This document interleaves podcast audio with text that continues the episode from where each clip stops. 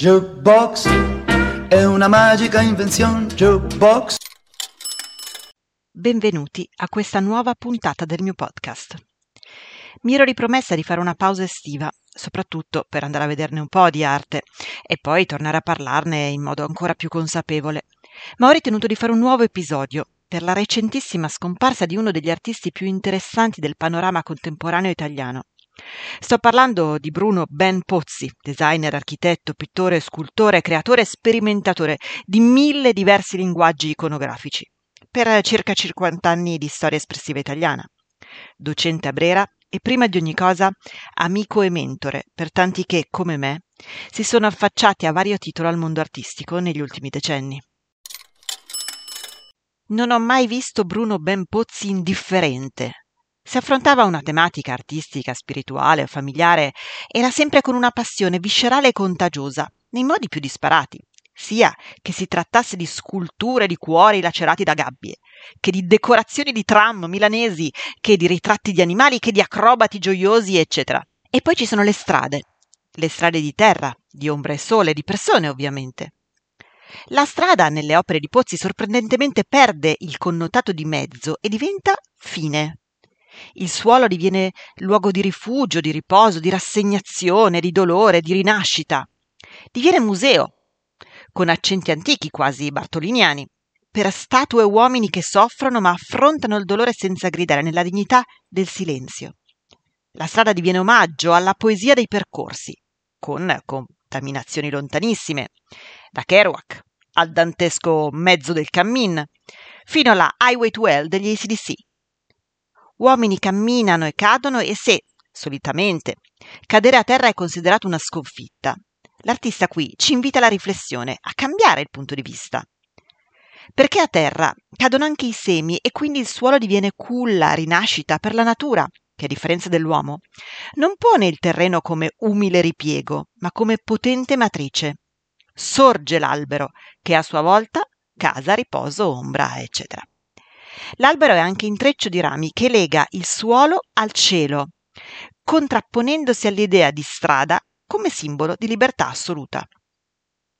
Come risolviamo quindi questo complesso reticolo viario, questo continuo fermarci e ripartire? Non lo risolviamo.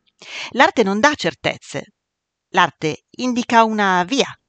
L'invito è che questo percorso ci conduca verso il bello artistico, riflessivo, spirituale e progettuale, per evadere dalle sbarre e dai legacci del possesso e del potere. Una scelta rimane sempre, c'è solo la strada, avrebbe detto lui. Chiudo il podcast raccontandovi come Bruno Ben Pozzi provava a rappresentare il più complicato e sfaccettato dei sentimenti, l'amore.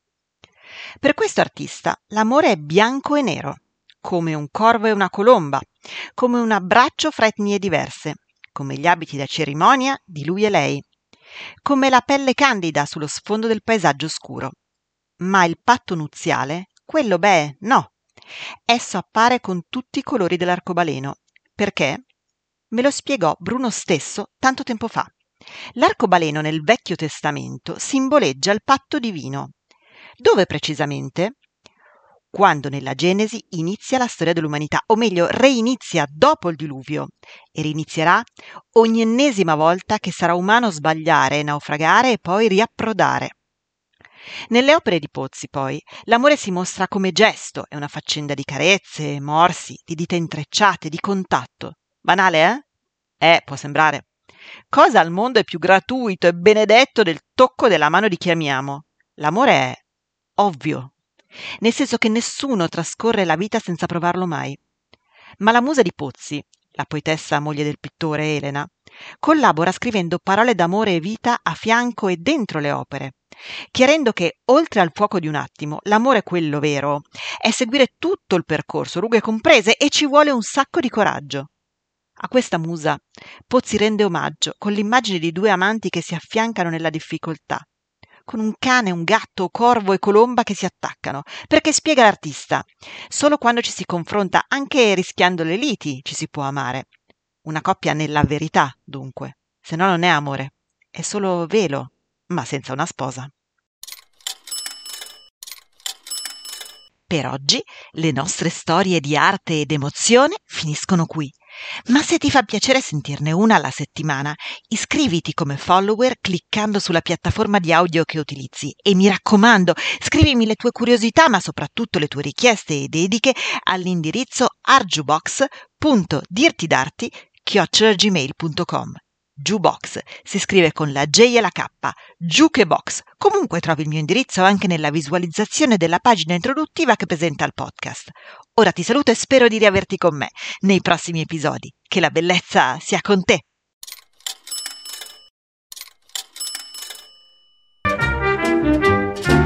Jukebox è una magica invenzione. Jukebox